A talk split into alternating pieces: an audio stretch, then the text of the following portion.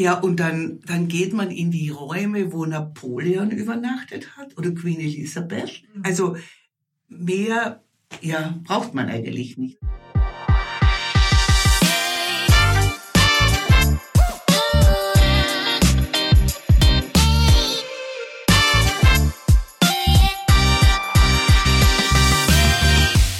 Liebe Zuhörerinnen, liebe Zuhörer, Sie hören den Podcast des Reisemagazins Season. Dieser Podcast wird Ihnen präsentiert von Edelweiss, der Ferienairline der Schweiz. Von den kulturellen Schätzen Jordaniens zu den weißen Traumstränden der Malediven bis zum pulsierenden Nachtleben Las Vegas. Ab Zürich fliegt Edelweiss direkt an über 80 Destinationen weltweit. Lassen Sie sich auf flyedelweiss.com von unseren Ferientipps inspirieren und entdecken Sie schon bald die schönsten Seiten der Welt.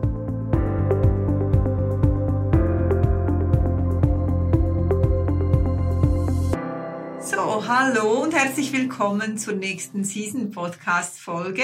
Und heute haben wir unsere Autorin Elsa Honecker dabei. Hallo Elsa, danke, dass du heute bei uns bist. Hallo Gudrun, schön, dass wir uns wiedersehen. Sehr schön, ja. Also Elsa war heute den ganzen Tag an der Messe und hat sich jetzt noch Zeit genommen, um diesen Podcast aufzunehmen, weil wir finden, dieses Thema ist ein sehr gutes Thema. Es ist eine Reise, die man sehr gut im Frühling machen kann, die man auch mal spontan über ein verlängertes Wochenende unternehmen kann. Und darum wollten wir das heute unbedingt aufnehmen, weil Elsa ist ja auch nicht immer in Zürich. Du wohnst ja am Chiemsee. Ja, am schönen Chiemsee. Ist nicht so weit weg, aber 4 Stunden sind es doch von Bayern nach Zürich. Ja. Genau, und so konnten wir jetzt das heute beides verbinden und dann passt ja das gut. Ja, und jetzt sagen wir endlich auch, wohin es geht. Ja. Und zwar...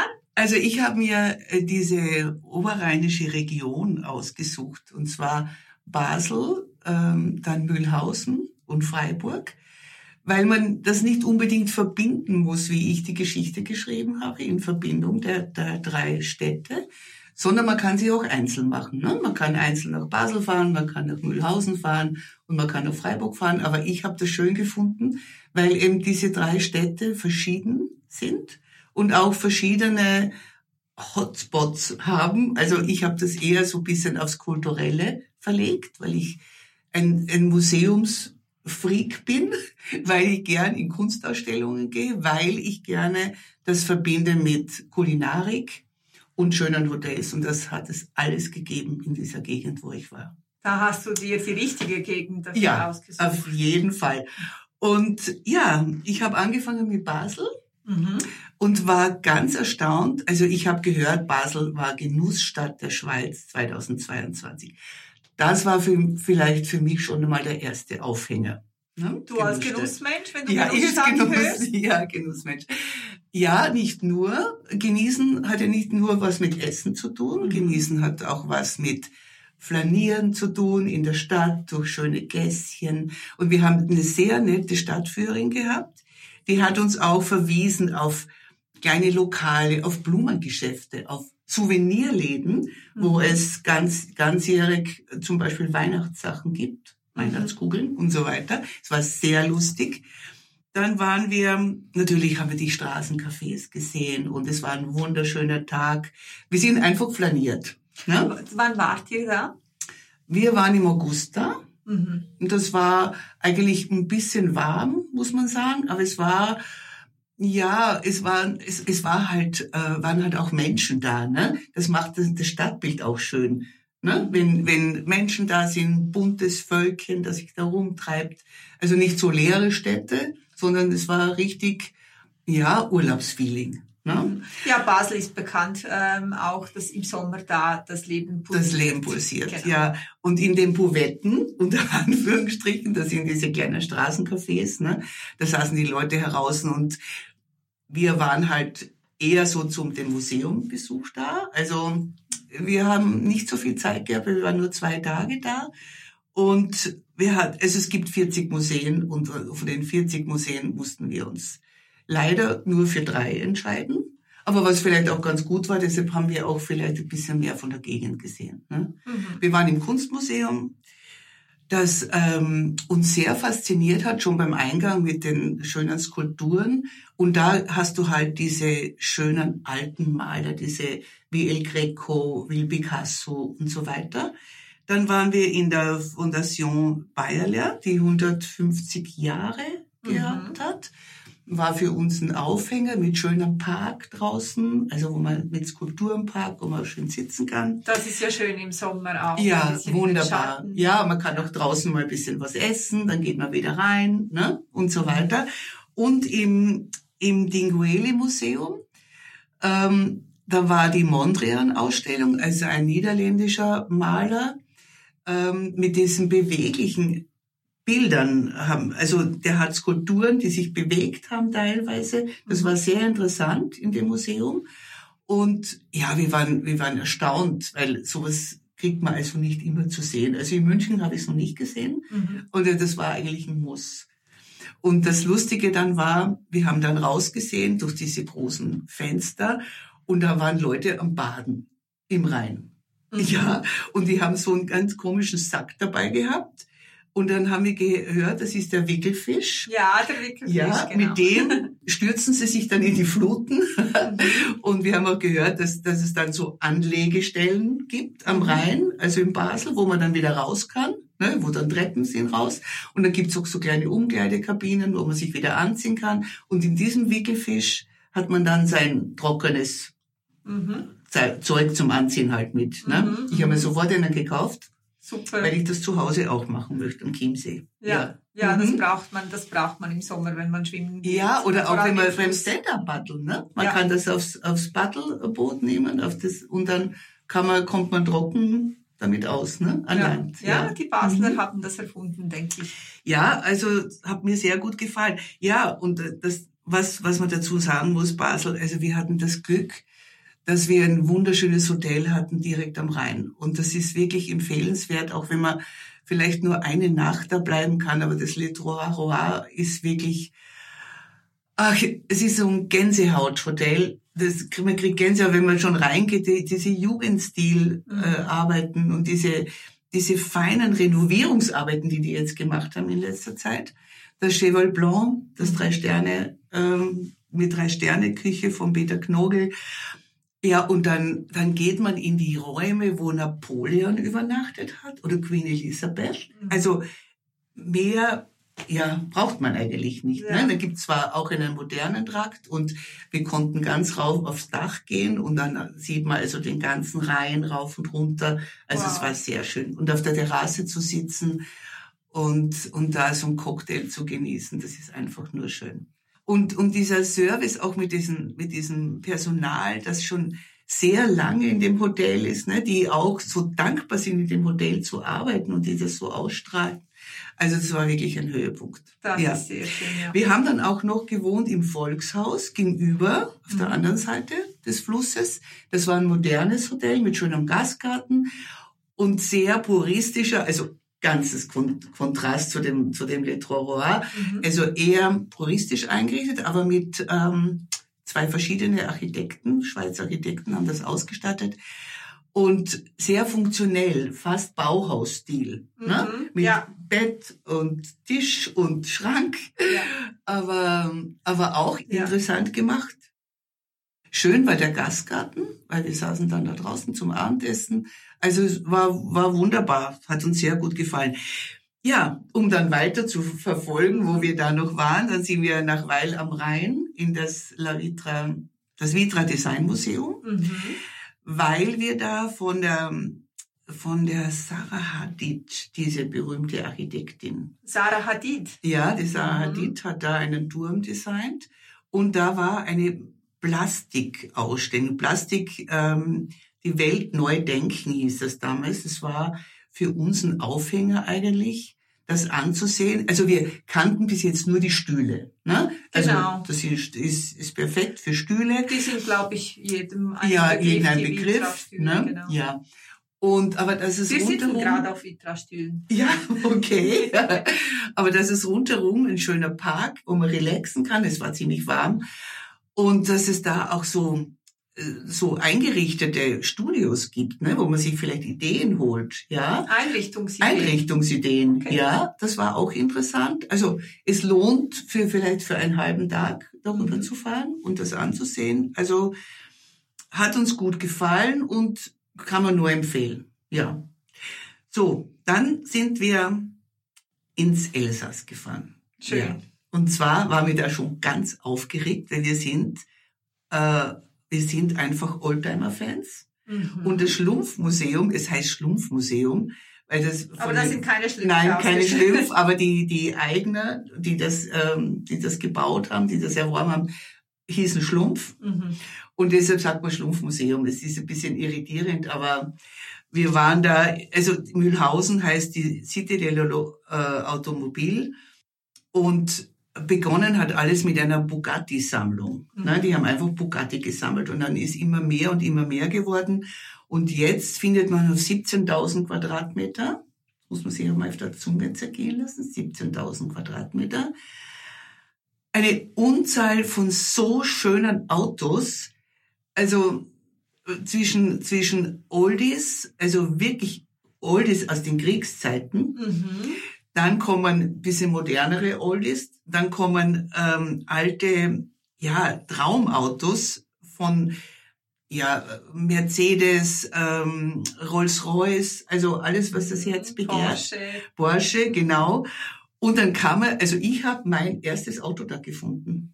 Einen VW, Baujahr 70. Wow. Ja, mit den kleineren, und da, ja, das war so schön, der stand unter einem Spot beleuchtet, ne? Mhm. Und also da fühlt man sich irgendwie, also es war... Da wurdest du nostalgisch. Ja, also total.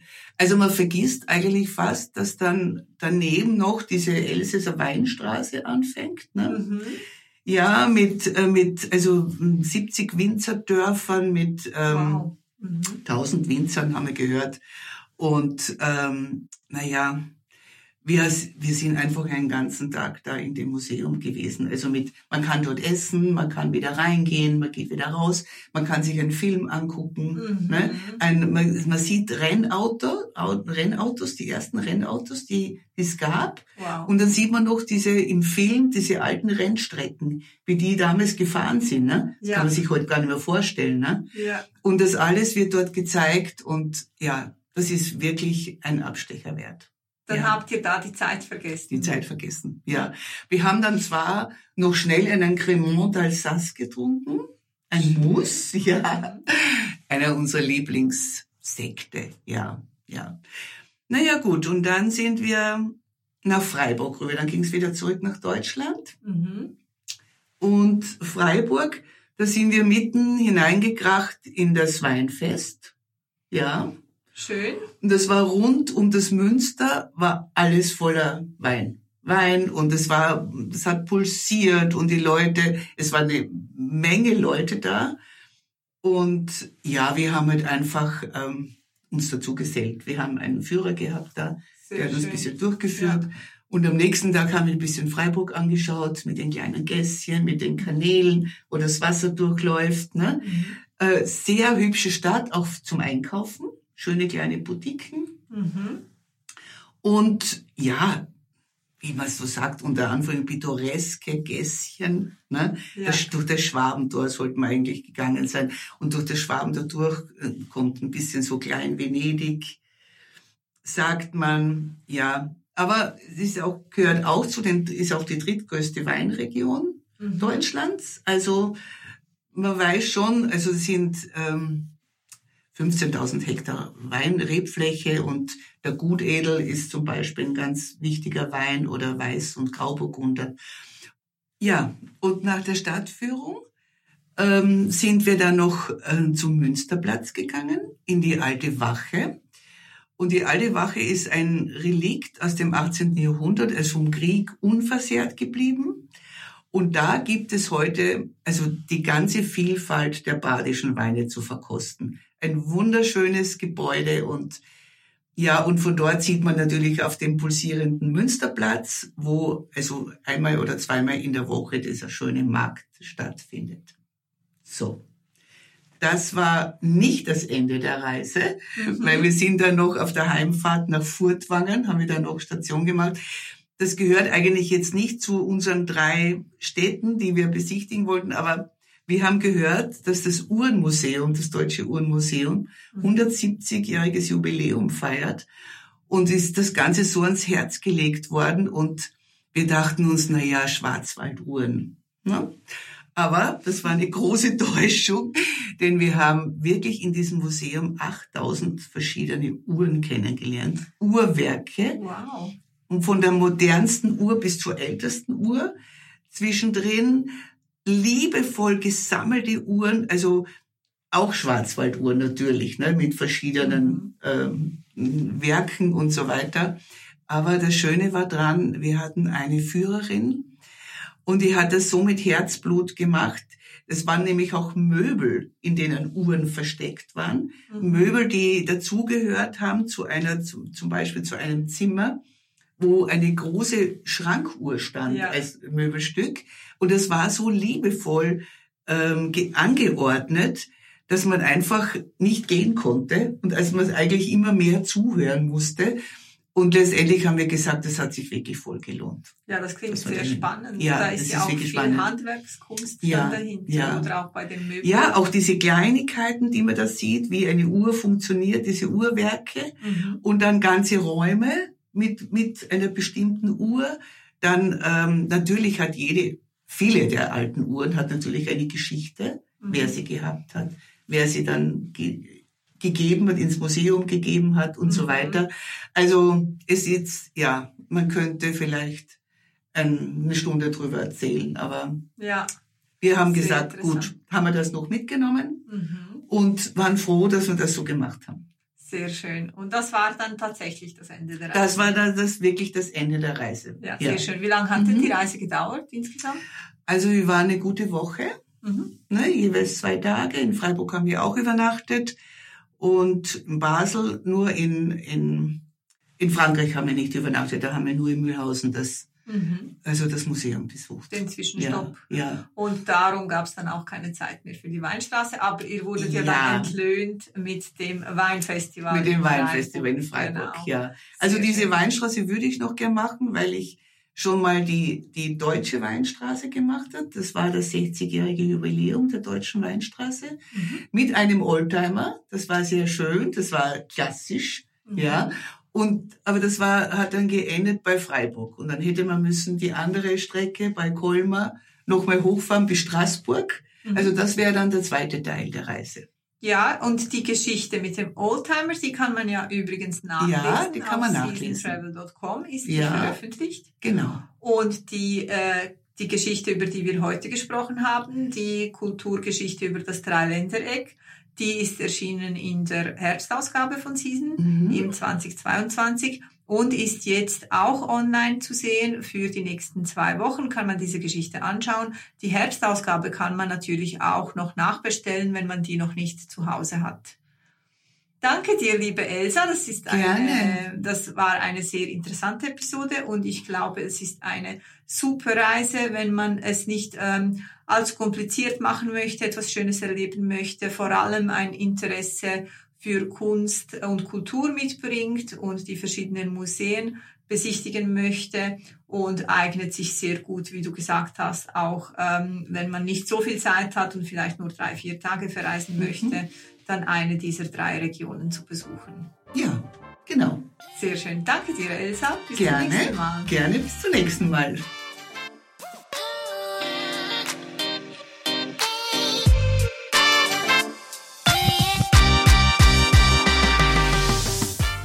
Das Reisemagazin Season können Sie jetzt auch abonnieren und erhalten 4-mal im Jahr die schönsten Reisereportagen nach Hause geliefert sowie vergünstigte Tickets für die Season-Events. Den Link zum Abo finden Sie in der Podcast-Beschreibung.